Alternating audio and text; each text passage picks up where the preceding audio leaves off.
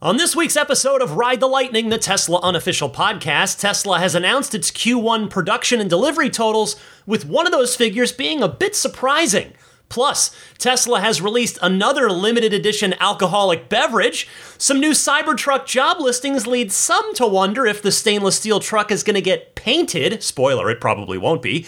A cheaper Model Y is now officially available, and more.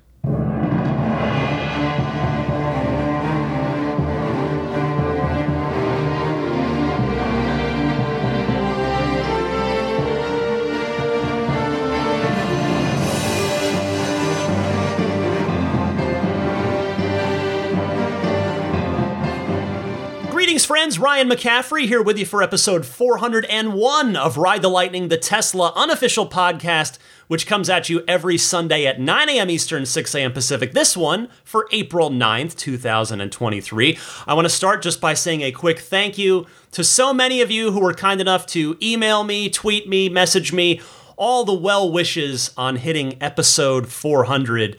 It has been quite a ride so far, and I am so grateful for it. And I'm so grateful that all of you take the time to continue to listen in each and every week. Now, a couple of quick, uh, really just one quick bite before we get to the main course this week. And there is a very hearty main course of Tesla news to talk about this week. Following up on last week's episode when I told you about Giga Berlin hitting full volume production, that of course defined by Tesla as five thousand Model Ys built per week. They did that right on schedule at their one-year anniversary of production. Well, Giga Texas just hit four thousand Model Ys per week. Tesla posted a congratulatory message to the Giga Texas team on its Twitter account to acknowledge that production milestone.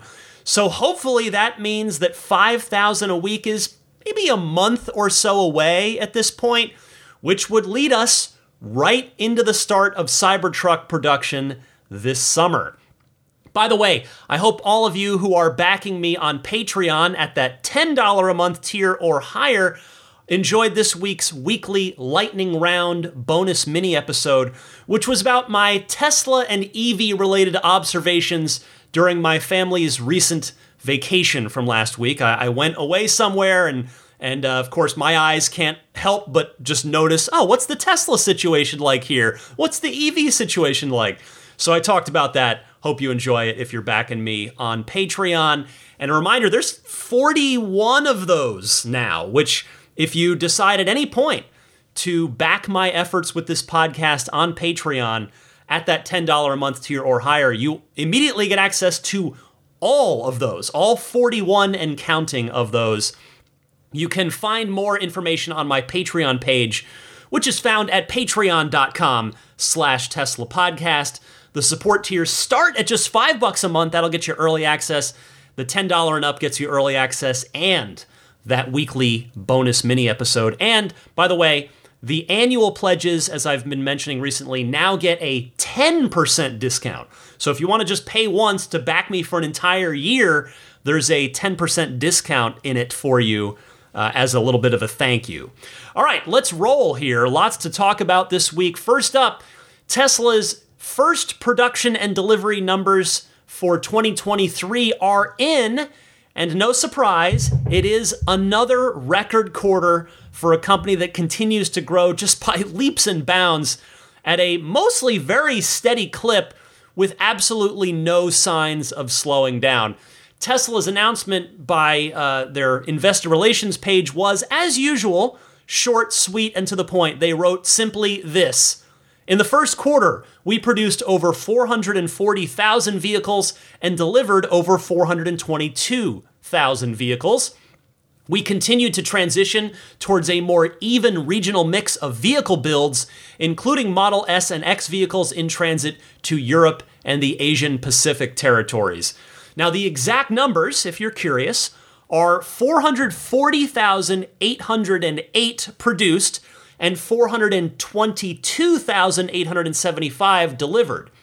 For context, and that's key to this particular um, quarter, these particular results, last quarter, which was Q four of twenty twenty-two, of course, was four hundred thirty-nine thousand seven hundred one, so a difference of just over eleven hundred, eleven oh seven vehicles difference. Uh, that was the production tally in Q four of last year, with four hundred five thousand two hundred seventy-eight delivered. So that's a quarter over quarter increase of basically zero. I mean, it's less than one percent on production, and it's an increase of four percent on deliveries, which really you heard Tesla attribute that to the uh, more even regional mix, which was a kind of a, a change from last quarter, or at the at last quarter, that they're now kind of smoothing out for this quarter and beyond. And so I'll be honest with you here, I am a bit surprised that production wasn't higher. Now, to be fair, and again, for some additional context, which I think is always important, Q one, as many of you probably know, if you've been following certainly Tesla for any amount of time, and, and just really the automotive industry in general, Q one is traditionally the softest quarter of the year for all automakers, and Q four is traditionally the biggest. So we just went from the biggest to the softest. And for a long, long time, particularly when you go back to the pre-Model three and Model Y days, when it was just the Model S and Model X that Tesla was building, that same kind of uh, template, if you will, applied to Tesla as well. But as these high-volume cars, the three and the Y, have gone into production and really ramped up by such an incredible degree over these past now almost six years for the Model three, and we're at now three years and counting for the Model Y, Tesla has managed to defy that logic. And I'm honestly not sure what to point to for the cause of this relatively flat quarter, because on paper, we know, you just heard it, Giga Texas producing more cars than they were even a quarter ago. And Berlin, Giga Berlin, has ramped up as well over the course of Q one, hitting their five thousand a week goal, which means there were more cars made in Q one at those two factories than were made in Q four. Now, I did talk last week on the podcast about how I thought that perhaps S and X numbers were a bit soft, and even though the S and the X don't account for much of overall production in Tesla, it's just, I, I double-checked the number for Q one. The updated tally is four point four percent of overall vehicle production at Tesla is the S and X combined, not each, combined.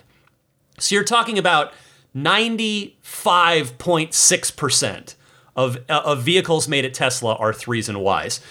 But still, any slight dip, even from the S and the X, and if, you know, if demand is a little soft right now, could still account for the delta, or at least, you know, the the lack of the same level of growth that we've been seeing quarter over quarter, even regardless of whether it's Q four or Q one.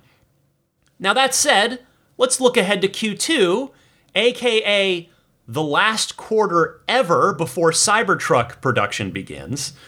I thought I would make Q two the subject of this week's Patreon poll. Now that we're just starting the quarter, we have our Q one numbers, and so I asked all of you, how many cars do you think Tesla will deliver? I wanted to zero in on deliveries rather than production in June. So again, the delivery tally for the just completed Q one was just over four hundred twenty-two thousand vehicles.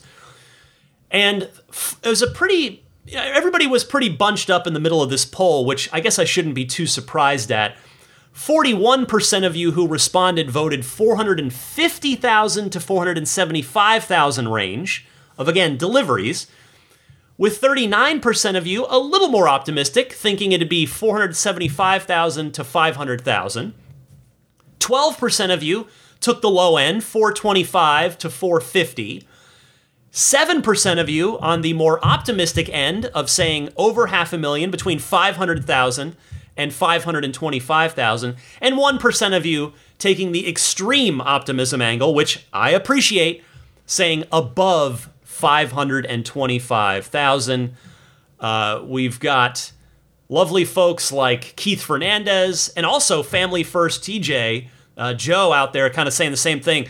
Joe saying Tesla can make plenty, but there's a lot happening in the macro. which is very true.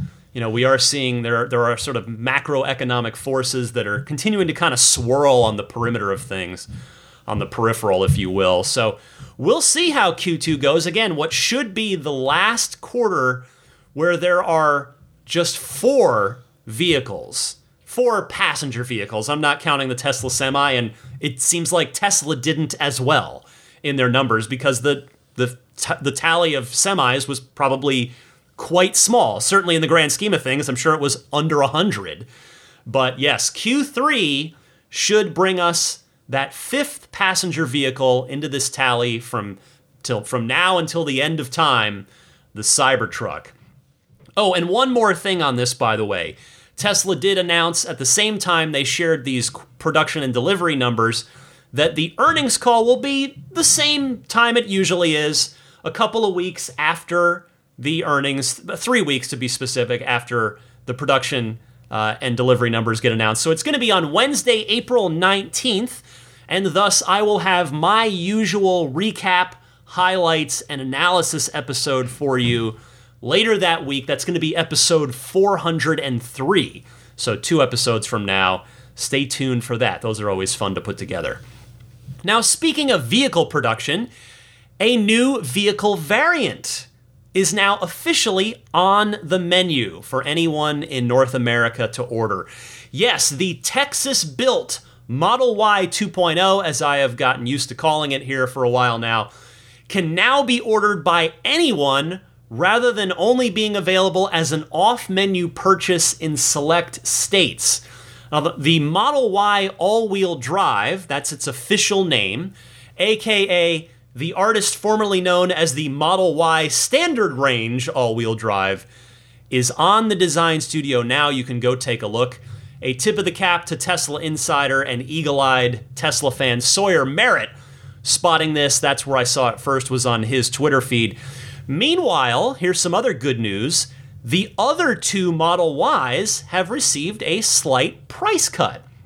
So here's where we're at. The aforementioned, now on the menu, Model Y all-wheel drive is fifty thousand dollars.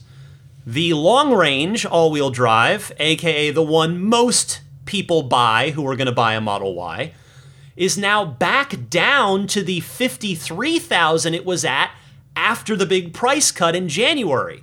It had floated back up by a little bit and had been at fifty-five thousand dollars a week ago. And the Model Y performance also got a two thousand dollars price cut. It is now fifty-seven thousand dollars. So obviously, I love to see these price cuts. That is great news for buyers. And with this Texas-built Model Y standard, by the way, you'll of course be getting those forty-six eighty battery cells that Tesla's now ramping up.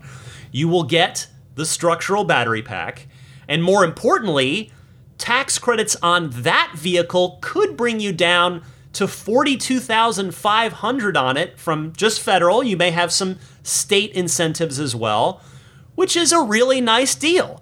Now, personally, I'm still I'm still in the same place I've been on this, and that is, I personally don't think that the three thousand dollars savings on that vehicle compared to the long range offsets the very significant fifty mile range difference, particularly when we're not dealing with an L F P pack on the standard that would give you two hundred seventy-nine miles of daily usable range, similarly to how the Model three standard, the base Model three, and its L F P pack give you that two hundred seventy-two miles of daily usable range by encouraging you and allowing you to charge up to one hundred percent every single day. But still, this new variant of the Y being officially widely available in North America is is certainly going to work great for plenty of folks out there. I don't want to sound judgmental. I don't I don't want to sound like, you know, my opinion is the only one. No, certainly not. It's everybody's going to make their own financial decision. For some, that three thousand dollars might be, you know, they're going to have a, a a ceiling on their budget and they can't go the extra three. For others, the range may just not be a factor at all and they'd rather save the three thousand. I totally get it. But uh, yeah, for for me, if I were buying, I would I would go. You know, if you if you can budget for it, I would I would certainly allocate uh, that extra three thousand dollars for the long range. But choice is good, especially when those new choices are more affordable choices at that. So great stuff here. Love to see this. It's also presumably a good sign for the forty-six eighty battery cell production ramp. The fact that Tesla is now taking this from off the menu and officially putting it on suggests that they're more confident in where they're at with the uh, the, the battery cell production ramp on the forty-six eighties. Of course, they're going to be gearing up for Cybertruck production and the large number of forty-six eighty battery cells that vehicle is going to take. So all good this week with regard to the production ramp pointing up on the batteries and more affordable options. Now, I'm not even done talking about more affordable options. Let's stay on the subject of price cuts. The Model S and Model X got haircuts again this week. Another five thousand dollars have been taken off all variants of the S and X, and of course there are four variants total. You've got the long range, aka the base Model S, now down to eighty-five thousand dollars base price. The plaid Model S down to one hundred five thousand dollars. The long range X is at ninety-five thousand dollars, and the plaid X maintains price parity with the plaid X, also now at one hundred five thousand dollars. Again, these are great cars, arguably two of the best cars in the world. I mean, I, I am of the opinion that the Model S is still the best overall car in the world. Now, am I a biased Tesla fanboy? Of course. I'm, I've, I've admitted that many a time. I've been doing a Tesla podcast every week for the past seven and a half years. And it's not to say there aren't other great vehicles. It's not a, a zero-sum game here. But when you look at the cargo capacity of the Model S, uh, the S with its hatchback, uh, you, when you look at, and the frunk certainly contributes to that, the performance, the safety, the autopilot tech, the overall looks of the car, just back to front, top to bottom, factor it all in. If you were to just tell me, If you that I could have a blank check to buy one car, but it's the only car I could own. So no toys, nothing, you know, no no reliving my past and buying another DeLorean. Just one car, that's all you get, that's all you're going to be able to drive. I seriously would choose a plaid Model S. That would what would be your pick? Would you would you pick a Tesla? Which one? Would you pick something else? I'd be curious. Feel free to maybe call in, or this might be more of a good one for Patreon, uh, just to leave a comment, or you can always tweet me or email me or message me on Instagram. Anyway, that just occurred to me. It wasn't even in my notes. I was like, well, wait a second. What would I choose if, if I were told just one car and that's all you get? Anyway, I'd choose the plaid Model S. So it's good to see that car uh, get down another five thousand dollars. So Uh, you'll remember back to the weekly Patreon poll from one month ago where this question came up. Uh, and I, I polled you guys on it, and fifty-six percent of respondents, those of you that voted, said both the Model S and X are priced too high. Tesla should bring them down further. Well, you've got your wish, or at least uh, it's a start. five thousand dollars less now than, than it was a month ago. Let's see what these price cuts do for demand on these two cars, which, as you heard me speculate earlier in the podcast, you know, it seems like they might be lagging a little bit in the demand department. So we'll see how it goes from here. On a related note, yes, we are still on the same uh, train of thought here. Tougher E V tax credit regulations in the United States are going into effect this week, April eighteenth. I saw this written up on Drive Tesla Canada, so I want to give them a tip of the cap, and I'll read you their summary. Since January, many E Vs, including all variants of the Tesla Model three and Model Y, have qualified for the full seven thousand five hundred dollars tax credit that came about as a result of the Inflation Reduction Act introduced last year. Those credits were only going to be in effect for a few months as the I R S said newer rules that took into account where the E V batteries were sourced and manufactured would be announced in March. To be eligible for the full tax credit, there were two sets of criteria, as we've been over, but I'll just give them to you again real quick. If a vehicle only meets one of these two requirements, it's eligible for half, three thousand seven hundred fifty dollars tax credit. The first set of criteria specifies that at least fifty percent of the value of the battery components must be produced or manufactured in North America in the fiscal year twenty twenty-three, and this minimum percentage will increase annually. The second set of criteria requires that at least forty percent of the value of the critical minerals used for the vehicle, including cobalt, copper, nickel, graphite, and lithium, must be extracted, processed, and or recycled domestically or in a country with which the U S has a free trade agreement. This minimum percentage will also increase annually. By April eighteenth, the government will publish a revised list of qualifying models and tax credit amounts, giving E V buyers an additional two weeks, now less, as I'm reading this to you, before the new requirements come into effect. However, Tesla is already notifying potential buyers on its website that it expects the Model three rear-wheel drive, aka the base Model three, will no longer be eligible for the full tax credit come April eighteenth with an updated message on the design studio which reads, "New Model three and Model Y vehicles qualify for a federal tax credit for eligible buyers.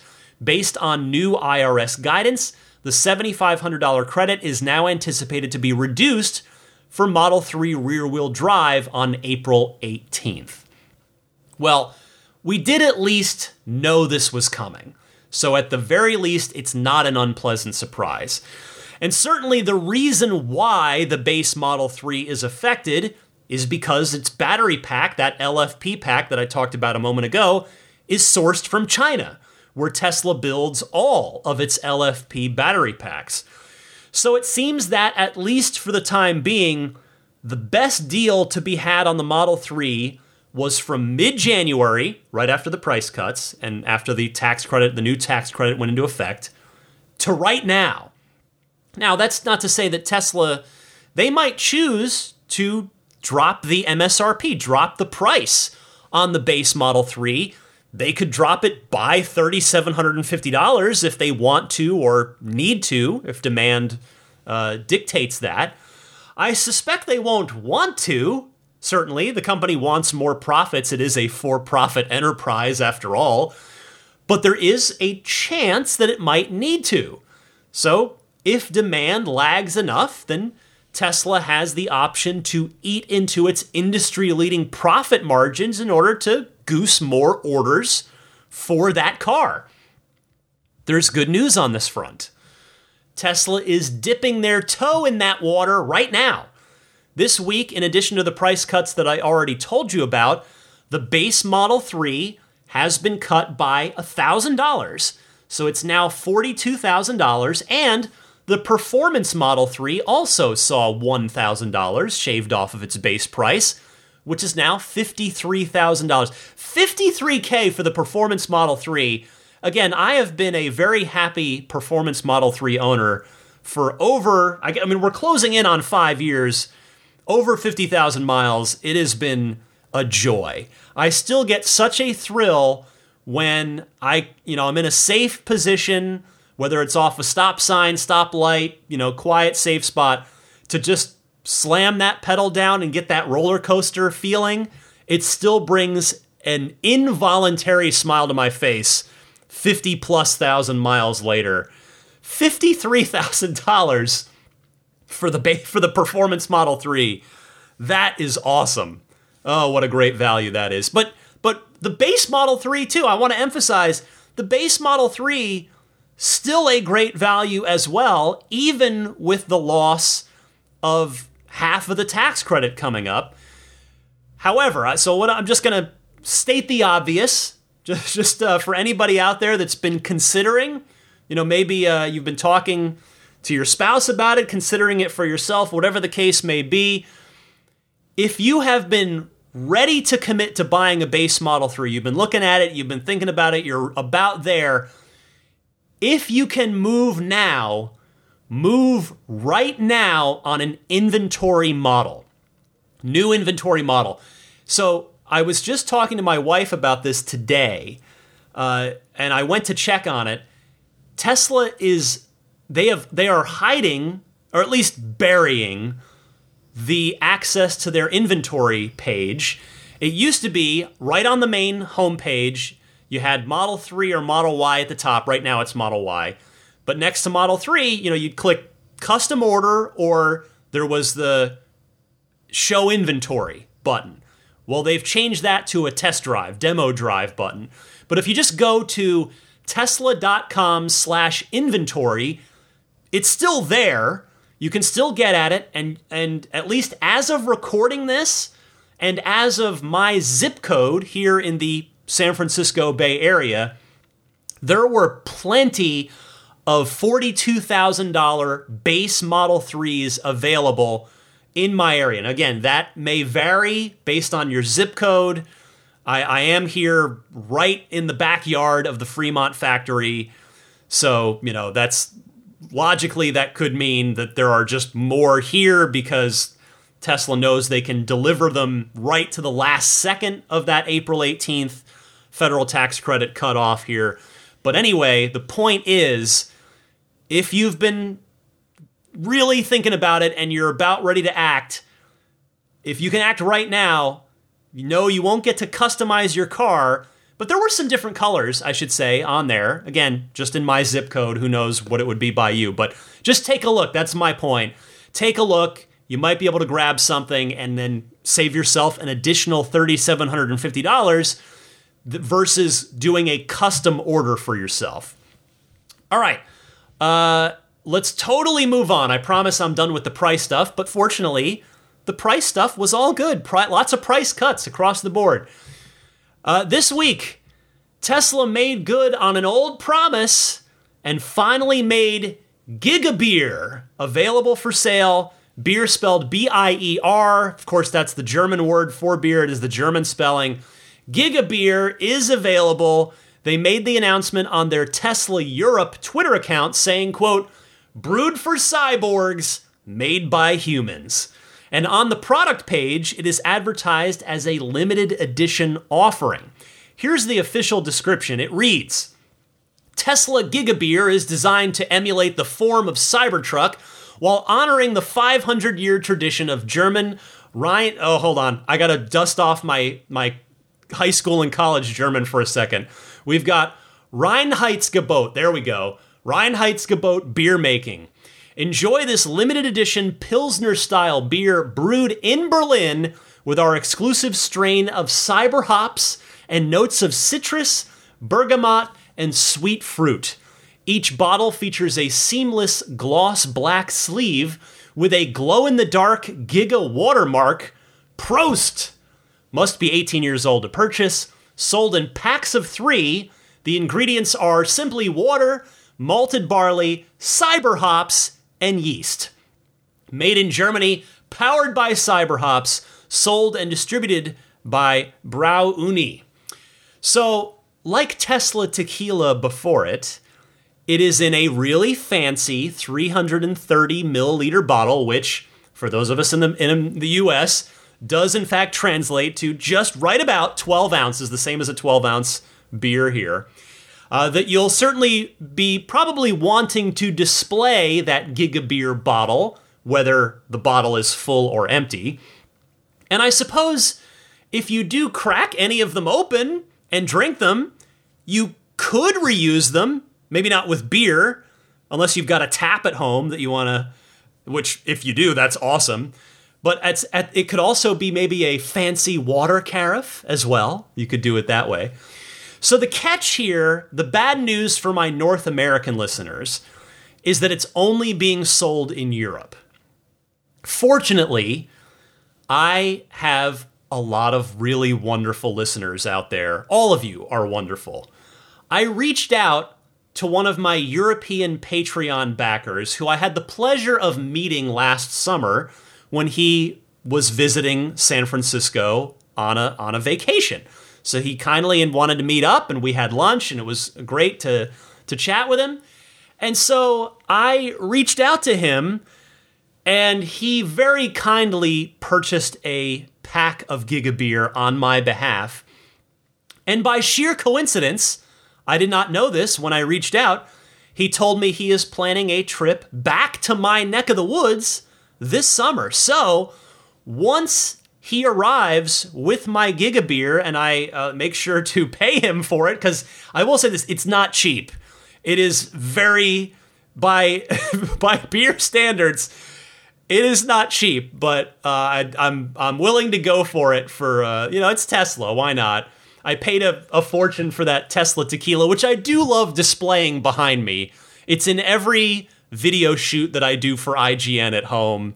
It I, it is a fun centerpiece. It is a fun display piece, and I'll I'll do the same with the Gigabier bottle. But unlike the Tesla tequila, which just quite honestly, I don't I'm not really interested in drinking. I don't drink tequila. I'm just leaving it sealed, leaving it full.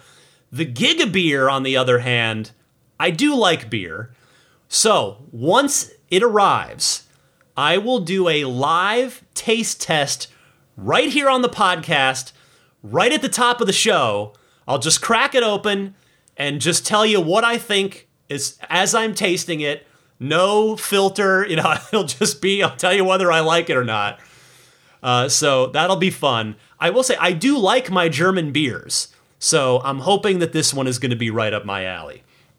Uh, one more note that uh, shockingly, hold on, actually, let me click this one more time because I made these notes a couple of days ago. Uh, when I had checked this, this Gigabier was still available. Yeah, it's still available as of now. So usually the Tesla limited edition stuff sells out quite quickly. This is still available. So for my European listeners, or for those of you who uh, maybe are in North America and have a friend or family member who might be in Europe that can get them and ship them to you. Though, remember, be aware of the laws in your state regarding whether or not alcohol can be shipped across state lines. I know that that was a weird thing with the Tesla tequila, where people were trying to get that, but like certain states, you couldn't, they couldn't do it. So just passing that P S A along before you spend the money. But again, I, I would suggest act now, because even though they've The Gigabier's been available for a few days now, I can't imagine that these are going to last too long. So if you just go to gigabier dot tesla dot com, again, Gigabier spelled G I G A B I E R, gigabier dot tesla dot com, that will, uh, at least you can you can take a look at it. Even if you're not planning to order it, it'll show you what it looks like, what the bottle looks like. All right. Uh, next up this week, is Tesla thinking about offering a painted option for the Cybertruck stainless steel body? Probably not, but let's talk about it anyway, because, as Teslarati noted, that's where I saw this this week, Teslarati posted a story citing a handful of job listings in manufacturing at Giga Texas, and those jobs are as follows. There is a Cybertruck paint production supervisor, a Cybertruck paint production associate manager, a manufacturing engineer for paint, again tagged Cybertruck, a Cybertruck paint equipment engineer, Cybertruck paint process engineer, Cybertruck automation engineer, again in the paint department, and Cybertruck paint controls engineer. Does this mean that the Cybertruck is going to be offered with a painted stainless steel body? I don't think so. And I'm bringing this up because I did see that conversation immediately start to bubble up when, when this story went around, when the story got posted. What this these job listings are likely referring to is painting Cybertruck parts, not the body, but parts under the skin, and in some cases uh, on the outside visible. But I'm talking about things like the black front and rear bumpers, which you can see, and then, again, parts that you can't see. Because, uh, and the reason that this popped right into my head is, I don't know if I ever told you this little piece of my Elon interview experience from back in twenty nineteen, but I got about five or ten minutes with him after the interview was done. We were, we were, he was very kind to, I had asked ahead of time with his people, hey, can I take a, can we get a picture? They had, they had run it by him and he said yes. So the interview was done. We stepped out of the conference room. We were just looking for a spot, uh, to a good spot to take a picture. And his people were all just kind of chatting amongst themselves. So he and I were just chatting for a few minutes. And I asked him about, uh, about painting the Roadster. And, oh, well, you know, you, you gotta do, you gotta do different colors for that, right? And, you know, I forget exactly what he said at the time, but he had said, he did say that, oh yeah, well, we'll have to, we are at some point going to have to probably convert South paint for painting cars, he meant. That was where he was driving. And he had said, so South paint in twenty nineteen was being used to paint parts at that time. So this is nothing new. Tesla paints parts now, and every car company paints parts now.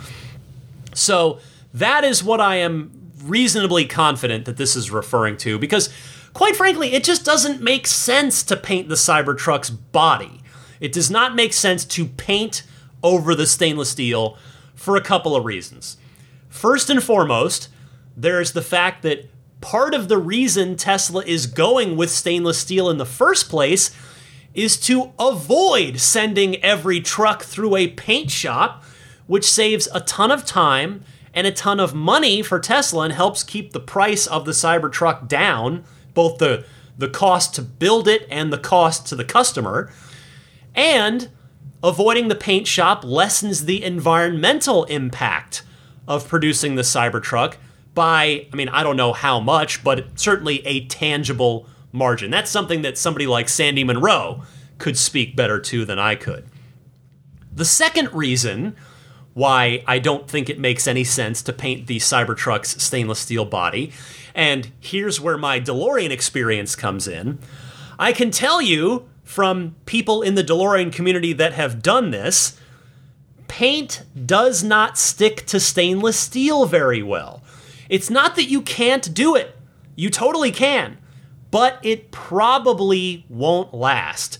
After about five years or so, and I know people that this happened to in the DeLorean community who maybe bought a car that they didn't paint, that the previous owner had painted, the paint will actually start to just chip off after maybe five years or so, was what was their experience in, with the DeLorean.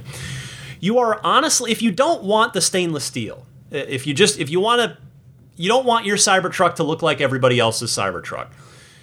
In my humble opinion, opinion, as a person that owned a stainless steel car, I believe you are honestly better off doing a wrap if you want to personalize your Cybertruck.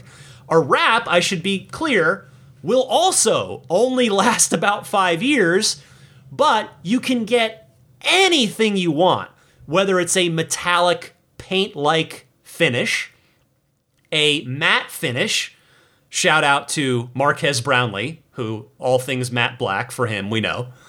Or maybe you want some crazy pattern on the wrap, right? Whatever you want, you can get it on a wrap. For me, I will be keeping my Cybertruck in its naked stainless steel form because, again, A, I think it looks beautiful. I've said that before. I'll say it again.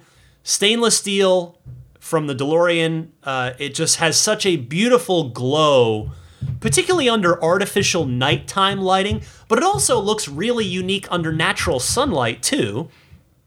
And then B, the other reason I'm going to be keeping my Cybertruck in its naked stainless form is that stainless steel requires virtually no maintenance. You've heard me say it. I'm going to say it again.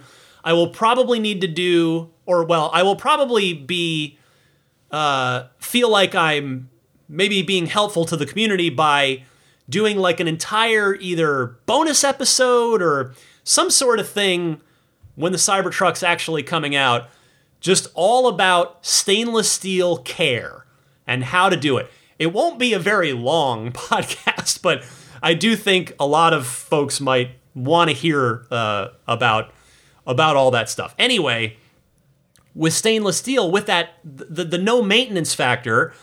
What I mean is you don't wax it. It's pointless.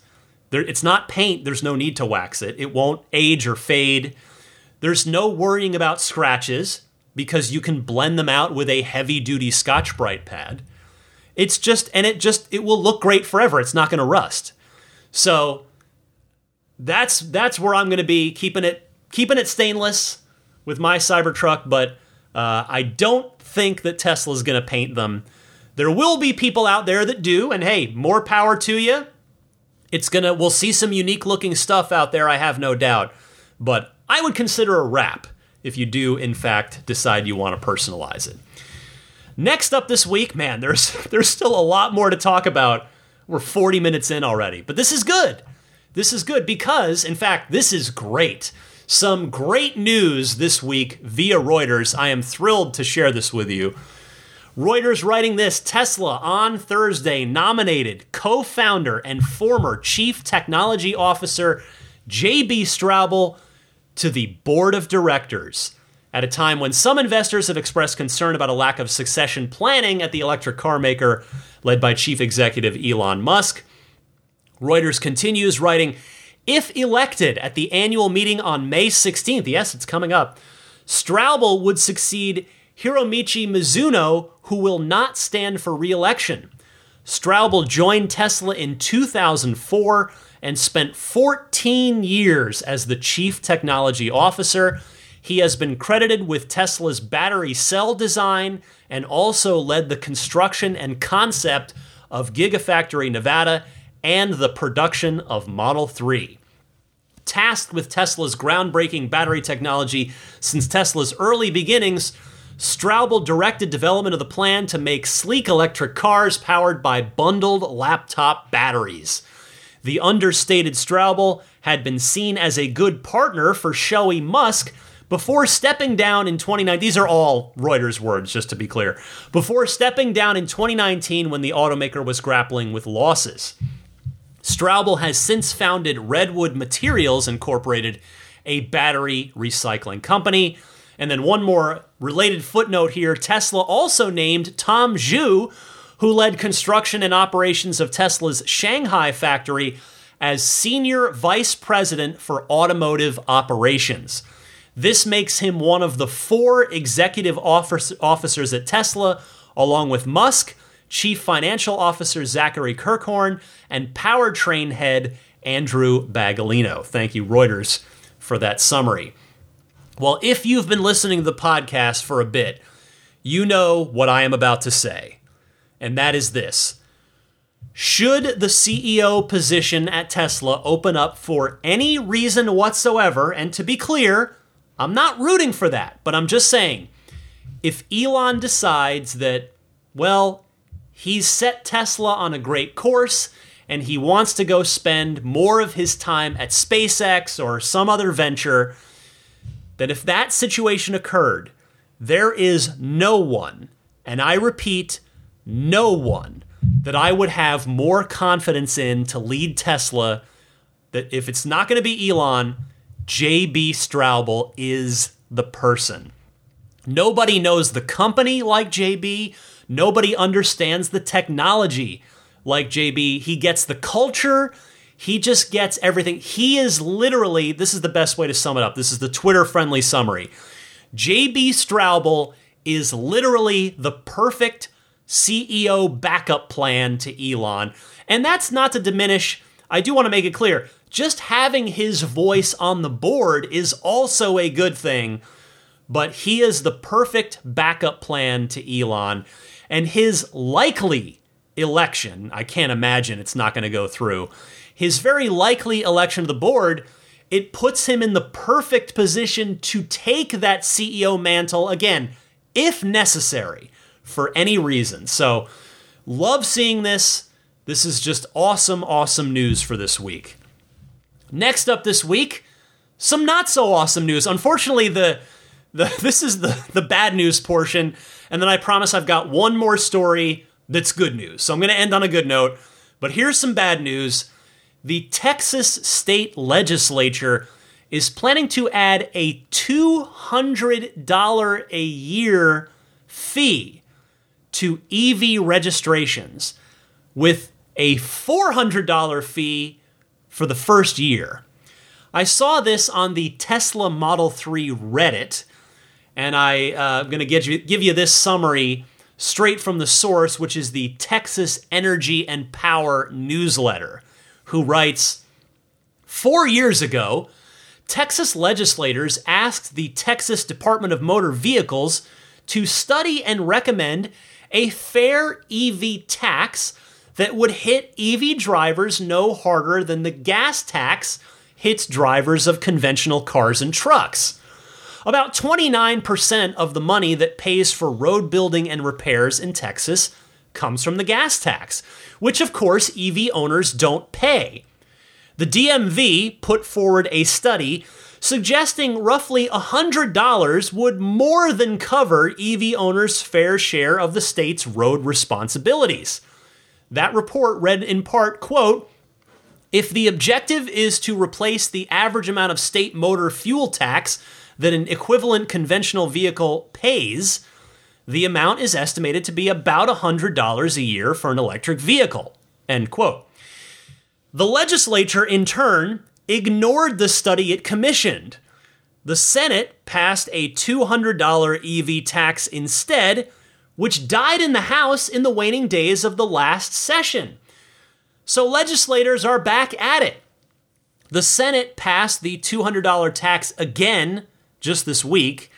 An identical bill, H B twenty-one ninety-nine, will be heard in the House Committee on Transportation on Wednesday. To be clear, drivers of trucks that get approximately twenty miles per gallon end up paying about one hundred eight dollars per year in state gas taxes, according to Texas Transportation Institute. Sedans pay, according to the D M V, sixty-three dollars and twenty-seven cents a year.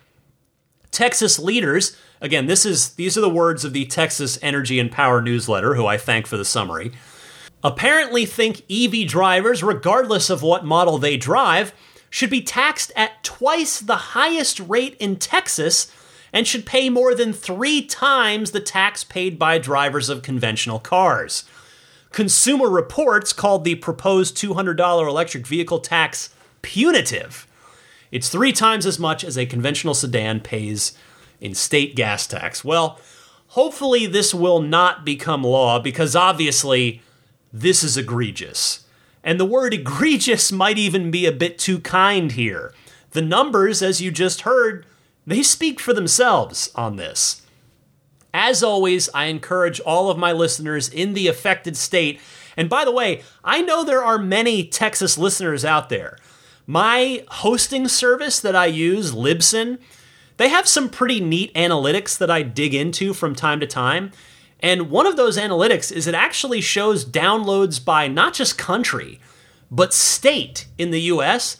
And Texas, I believe it's either it's either number two or number three. I think it might even be like my, my second most listeners in any one individual state are in Texas. It's California, Texas, and New York. So there are a lot of you out there in Texas, and obviously there are a lot of Teslas in Texas as well. So I encourage any of you that stand to be affected by this to, as always, call, write, and or email your state legislators to, keyword, respectfully express your opposition to this bill. All right, I promised you good news to end on, so here you go. Finally this week, I saw this on the Tesla Motors Reddit. Tesla has announced the Winter twenty twenty-three Supercharger location winners. The following sites are all going to get new superchargers because you, the community, voted on it. Florida, with some serious representation in North America, so each region with five. So in North America, Key West, Destin, Florida, and Cape Canaveral, all getting superchargers fairly soon, and then Lee Vining, California, and Helen, Georgia are the North America sites. In Europe and the Middle East, you've got sites in Muscat, Oman, Gdansk, Poland, Warsaw, Poland, Malmo in Sweden, Seofolk. I may have mispronounced, I probably mispronounced the heck out of that. For my Hungarian listeners, I am very sorry about that. I definitely botched, uh, botched that. Asia Pacific, Apollo Bay in Australia, Southern Cross, Australia, Port Augusta in Australia. Again, I know I've got plenty of Australian listeners out there too. Also Matsumoto, Japan, and Shirahama, Japan. And then five bonus global sites as well. Uh, Quebec. I, I've definitely got some Quebec listeners. Bromont. And then Taiwan, New Zealand, Spain, and one more American one, Kalispell, Montana, also in there as well. So that is so cool. I absolutely love that Tesla is continuing to do this. It's such a wonderful thing to bring the community into because it's something that will benefit the community. So it's just, it's perfect. It's great. So we can look forward to these new locations opening up over the next few months. All right. That is the end of an extraordinarily busy news week, but I'm going to do uh, just uh, probably three phone calls for you. I want to be respectful of your time here and not make the podcast too crazy long this week. So stay tuned. I'll be right back with a few phone calls from the Ride the Lightning hotline right after this. Hi, this is Franz von Holzhausen, and you're listening to Ride the Lightning with Ryan McCaffrey, the Tesla unofficial podcast. Let's do a few phone calls in the Ride the Lightning hotline. It's your chance to call in and be a part of the podcast. I will confess to you, I have currently thirteen calls sitting in my inbox that I still haven't even listened to because I've been trying to get caught up and get the regular show ready uh, after my family trip. So looking forward to doing plenty more phone calls next week. But for this week, show's already running long. I'll do a few here, but I still encourage you to call in if you'd like to be featured, if you'd like to ask a question, comment, discussion topic. There are two easy ways to call in. Either use your smartphone's built-in voice recording software. Uh, record the message. Please try to keep it to ninety seconds or less so that I can get to as many calls each week as possible. And then email the file to me at my podcast email address, which is teslapodcast at gmail dot com. Or you can take that same ninety second or less question and leave a message on the Ride the Lightning hotline. It is a toll-free number. Dial it anytime you like. The number, one eight eight eight, nine eight nine, eight seven five two. Again, that's one eight eight eight, nine eight nine, T S L A. And if you know someone special with an upcoming birthday, anniversary, graduation, or some other special occasion, you can give them a unique gift of recorded voices from friends and family telling them why they're special. The recordings can be podcasted or put onto a keepsake. Visit life on record dot com to learn more. Let's kick it off with Glenn from Cape Town, South Africa. Hey Ryan, it's Glenn here from Cape Town, South Africa. On this week's show, a caller called in and asked whether there would be any possibility that uh, Tesla will ever build gigafactories in South America or Africa for that matter. Well, I can probably vouch for the African side of things, and if they, if that ever had to happen, my guess is that Tesla would probably choose South Africa as its first choice. Um, we do already manufacture vehicles in this country for a lot of the leading uh, vehicle brands, and those get exported um, as well, especially for uh, right-hand drive markets. But I can already tell you that that will never happen. Um, our labor force is exceptionally unionized, and I know that's something Tesla is not a big fan of, is, is unions. And believe me, that'll be a big problem. And then, of course, currently it's our electricity problem. Yes, load shedding. That is what we have to undergo on a daily basis with scheduled power cuts once, twice, and even up to three times a day. And that brings me on to your other point that you made at the end of last week's show, and how bad you felt because you had power and everybody else didn't through, uh, through your uh, storm that you had. Don't feel bad, Ryan. I must say, um, I've got an inverter and a battery to keep the house powered up during load shedding here, and I'm one of two people on our block that actually has that. So at night when the power goes out, Uh, we are all lit up, uh, porch lights are on, my office light is on, which you can see from the road. So I kind of got over that very quickly. You know, at the end of the day, uh, we just need to make do, and uh, made a plan, and now at least our house is powered up. So don't feel bad. All right, Ryan, have a good one. Cheers, eh? Bye. Glenn, thank you for sharing your regionally unique perspective on this. You just taught me more about the South African auto industry and electrical grid than I ever knew before, so I appreciate it. And it sounds like a Tesla gigafactory in your neck of the woods is indeed pretty unlikely then.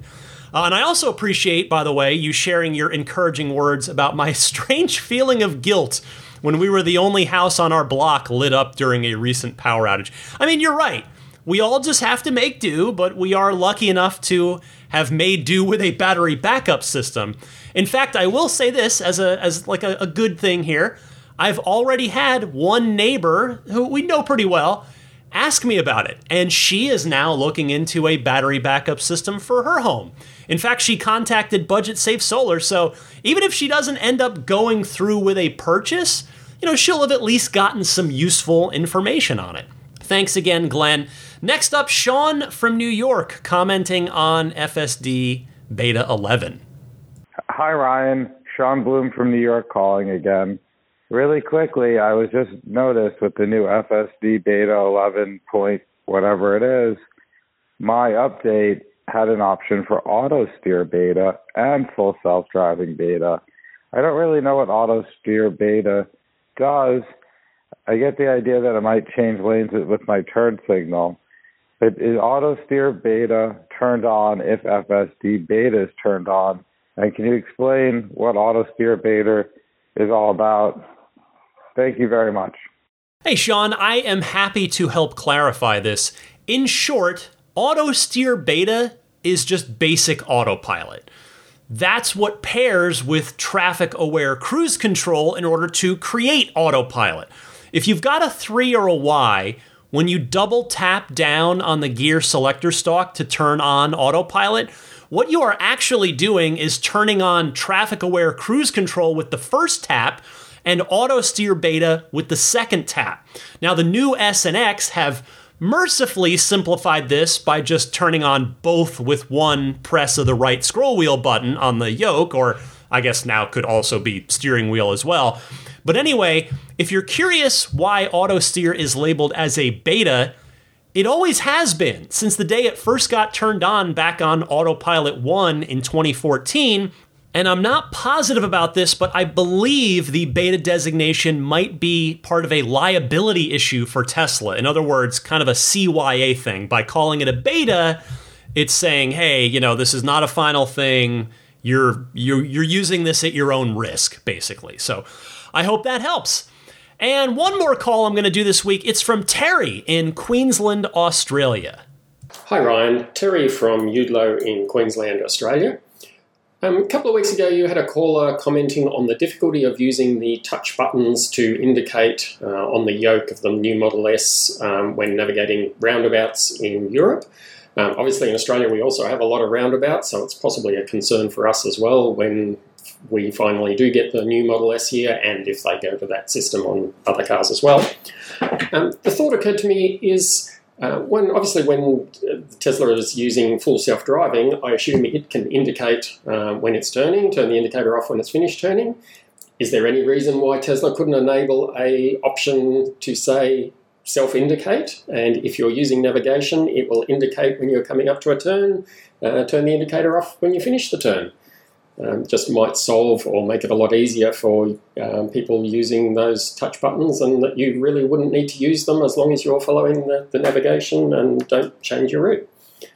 Uh, second thing is, uh, you made a comment last week about uh, Australia not being a good location for a gigafactory due to the small number of cars we would uh, use here.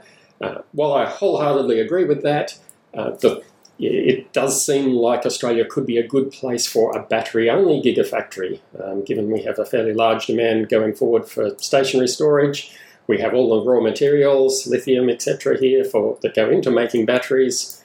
Um, it might make sense, instead of shipping just the raw materials overseas, we have a battery factory, put the batteries together, and then ship them to China, U S A, Mexico. Interested in your thoughts. Bye. Thank you for your call, Terry. First, you make a fantastic point about the possibility of a battery factory in Australia. You're absolutely right. And by the way, thank you for pointing that key fact out. And so I wholeheartedly agree with you as I now revise my statement. I still believe that building cars in Australia is probably unlikely to happen for Tesla, but a battery factory, now that you've enlightened me, definitely seems like a really strong possibility. And as for your suggestion about an auto turn signal if you've got a route programmed in, even if you're not on F S D, I like it. I mean, that seems like something Tesla could totally do. And to me, it even fits in with their goal of automating more of the drive functions if the driver wants it, right? So I'd love to see this implemented, as I do agree that it could be a good solution for the S, X, and Cybertruck owners who are going to have those capacitive touch buttons for turn signals. Thank you, Terry. Thank you, Sean. Thank you, Glenn, for taking the time to call in, and a whole bunch more of you that I promise I will get to next week as well. Keep those calls coming. We'll do some more Ride the Lightning on next week's podcast, but for now, I'm not quite done yet. I've got a little bit more podcast for you coming up right after this. This is Steve Downs, the voice of Master Chief, Sierra one one seven. You're listening to Ride the Lightning, the Tesla unofficial podcast. You know, that Cybertruck looks a lot like a warthog, doesn't it? Master Chief, out. As for what's going on with me, well, I got back from our family trip, and then the next morning immediately took my car to Tesla service for my long-awaited fix of the upper control arms. And I'm so happy that my front end now no longer sounds like it's haunted anytime it goes over any little bump or undulation. So uh, very grateful to the Tesla San Francisco team for getting that done. And I have to say it was it was just under two hundred bucks, which for front suspension work seems pretty darn reasonable for, especially it's, it's post-warranty. You know, I'm out of warranty. I've got a claim in with my uh, X-Care warranty, so we'll see, you know, what I get reimbursed on that. But even if it were totally out of pocket, the front control arms, upper control arms, glad to see that it wasn't some like crazy, huge, expensive project. Uh, now, I also got the F S D Beta eleven while I was away. And, and it's always fun when I'm on a trip and a, a software update comes in, because I can update my car from thousands of miles away, which is just such a neat little head trip, in my humble opinion. Uh, I unfortunately only got to drive it very briefly. I mean, I just took it to the service center and then short drive home. And today uh, I've been just heads down working all day. So I, I will give some impressions on my thoughts on it on next week's podcast. But I will give you an entertainment recommendation in the meantime. A family member recommended a show on Netflix called Money Heist to me. And she raved. She was like, this is the best show. You have to watch it. You will be hooked. So I thought, okay, I brought it for the plane ride uh, on the way out to our, our family trip. And I have to say, it is really good. It's, I mean, the name, the description's in the title. It is a group of thieves planning a giant heist at a mint. And it's it's a really good show. So I just got through the first season. Somehow there are like four or maybe even five seasons of it. So I'm kind of curious where the story's going to go. Uh, but it's been really fun so far. So uh, if you haven't checked that out on Netflix, give it a look. Uh, now a pro tip of the week, Phil from Kent, Ohio. Hello, Ryan. This is Phil from Kent, Ohio with a tip for you and the audience. If you have ever been picking somebody up and you've been frustrated that the moment you pull up, you need to spend anywhere from five to ten seconds to come to a complete stop, put the vehicle into park, press the unlock on the screen, and then everyone can get in. You can use this tip, because I have not found any menu anywhere on the screen that allows you to unlock the car while you're still driving. So press the voice command button and say, unlock car. You're still in drive, so I do this as I'm pulling up, and I pull up to, say, pick up my kids after an after-school event, and it's pouring rain. The car is unlocked. I pull up. Everyone jumps in. They close the doors, and we pull away, and I never had to put it into park. The car gives you a warning about proceed with caution. The doors are open when you're not in park, uh, but that's okay because you're stationary anyway. So I hope this helps a bunch of people. I have loved this tip, and more importantly, so have my kids on days where it's a downpour and they're outside of the car saying, please open the car fast, and I can't. Thank you again for the wonderful podcast, and I look forward to them every single week. Take care. Thanks, Phil. I've also had success just tapping the padlock icon at the top of the screen, even while I'm still in drive, inching the car forward in the school pickup line, and that does the trick perfectly. They then automatically relock once the car goes above five miles per hour. So thank you for that pro tip. And if anybody else out there has a good pro tip of the week that you'd like to share with me and your fellow Tesla owners and enthusiasts, please call in, and you do that the same way that you send in a regular Ride the Lightning hotline call, and I told you about that earlier in the podcast. All right, before I get out of here, some friends of the podcast. I'll start with abstract ocean dot com. They got a million great aftermarket accessories, from tempered glass screen protectors to rear footwell lighting kits, drop-in cup holder stabilizers, lots of other neat interior lighting kits as well. Check them out, abstract ocean dot com. If you see anything you like, throw it in your cart. And when you get to checkout, use the coupon code R T L podcast, all one word, no spaces, to get fifteen percent off of your first order there. Meanwhile, if you're in need of a front license plate mount for your Tesla, don't use the one that Tesla gives you because it sticks to the front of the car. So if you ever take it off, it's going to be quite the mess. You're going to get a lot of sticky tape residue left on your front bumper if you ever need to take it off or want to take it off. Instead, use the snap plate. It is the front license plate bracket that snaps on and off in seconds. It's available for all four Teslas. It is paint safe, it is grill safe, radiator safe, autopilot safe. It's a nice, clean, minimal design, blends really nicely with the front end when it's on, and if you take it off, it leaves no unsightly hardware behind. So make those fix-it tickets go away. Get yours at every amp dot com slash R T L. budget safe solar dot com, I mentioned them a few minutes ago. Uh, they've got your solar needs covered if you want. Uh, also, they offer battery backup as well. So check them out, budget safe solar dot com. Sure, you're going to check Tesla, but check these guys out too. They took good care of me. If you do end up proceeding with an installation for your home or business, please use the referral code R T L. Meanwhile, Immaculate Reflections, the website there, I R detailing dot com. Yelp, it's yelp dot com slash Immaculate Reflections. Instagram, the handle there, Immaculate underscore Reflections. And Immaculate Reflections will take such good care of you and your car if you want to treat your car to a spa day. Maybe you want to do some paint protection film. Maybe you want to do paint correction. Maybe ceramic coating. Any of that, all of that, do it if you're going to be in the greater San Francisco Bay Area at Immaculate Reflections. The website, again, I R detailing dot com. Mention, when you reach out through the website, mention that you're a Ride the Lightning listener, and there is a very nice little discount waiting for you with any service that you book in. How about pure tesla dot com slash R T L, your one-stop shop for your dash cam and sentry mode setups.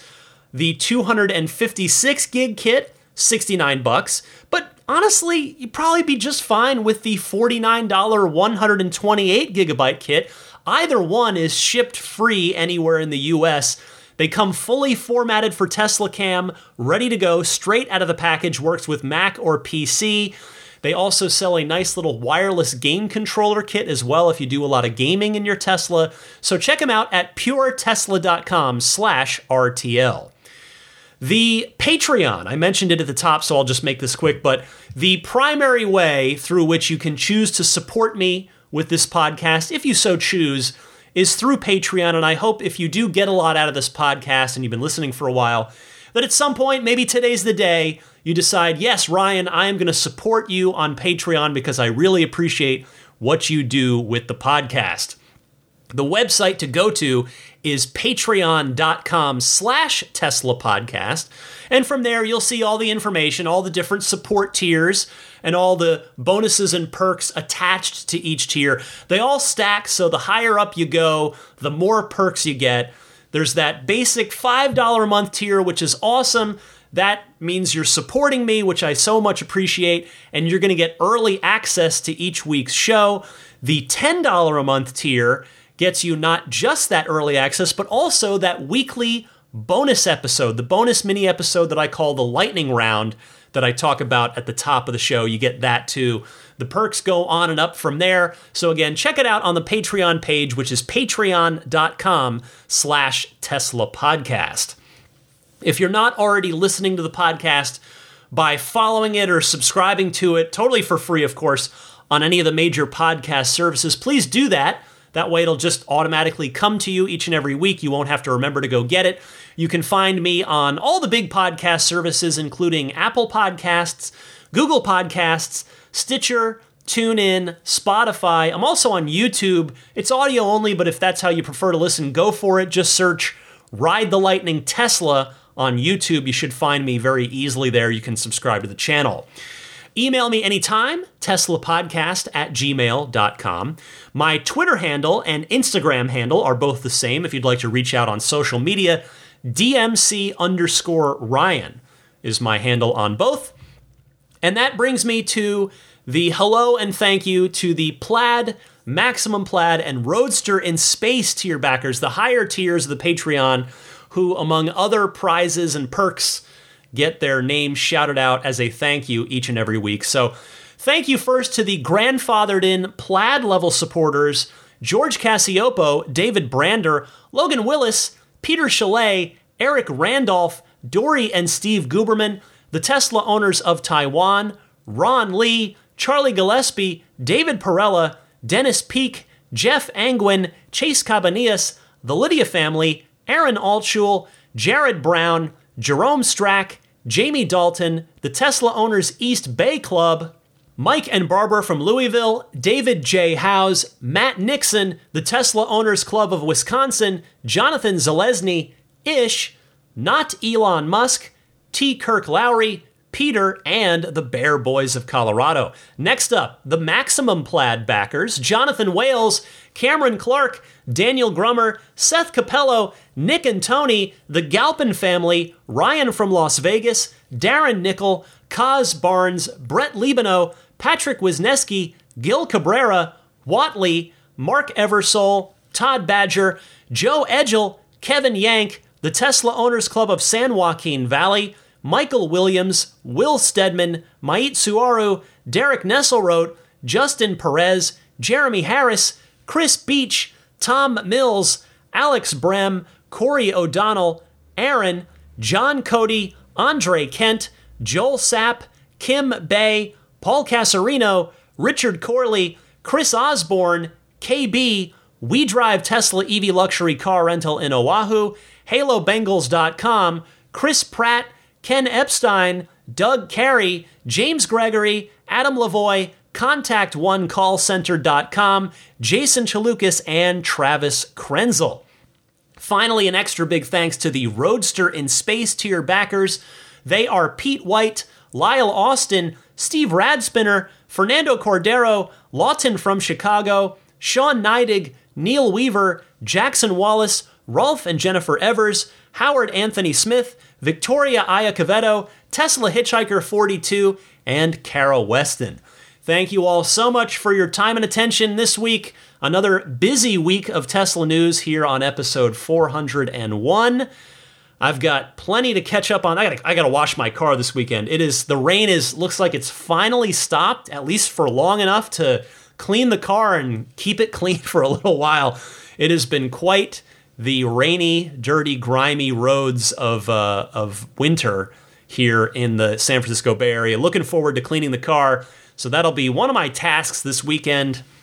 I'm also looking forward to chatting with uh, with Lawton from Chicago for his one-on-one as part of his Roadster in Space tier perks this weekend. Uh, and then the Maximum Plaid group is, we're doing the monthly Patreon Zoom hangout next weekend.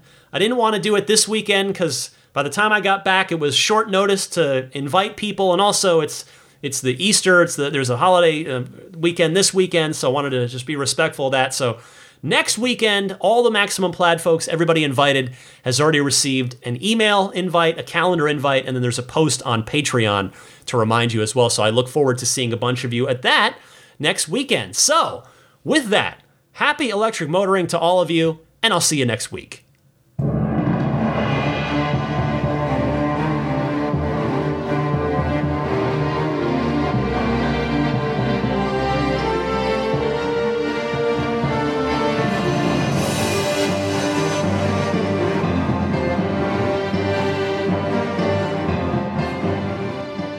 I mean, I think a Tesla is the most fun thing you could possibly buy ever. That's what it's meant to be. Our goal is to make it's. It's not exactly a car. It's actually a thing to maximize enjoyment. It's maximum fun.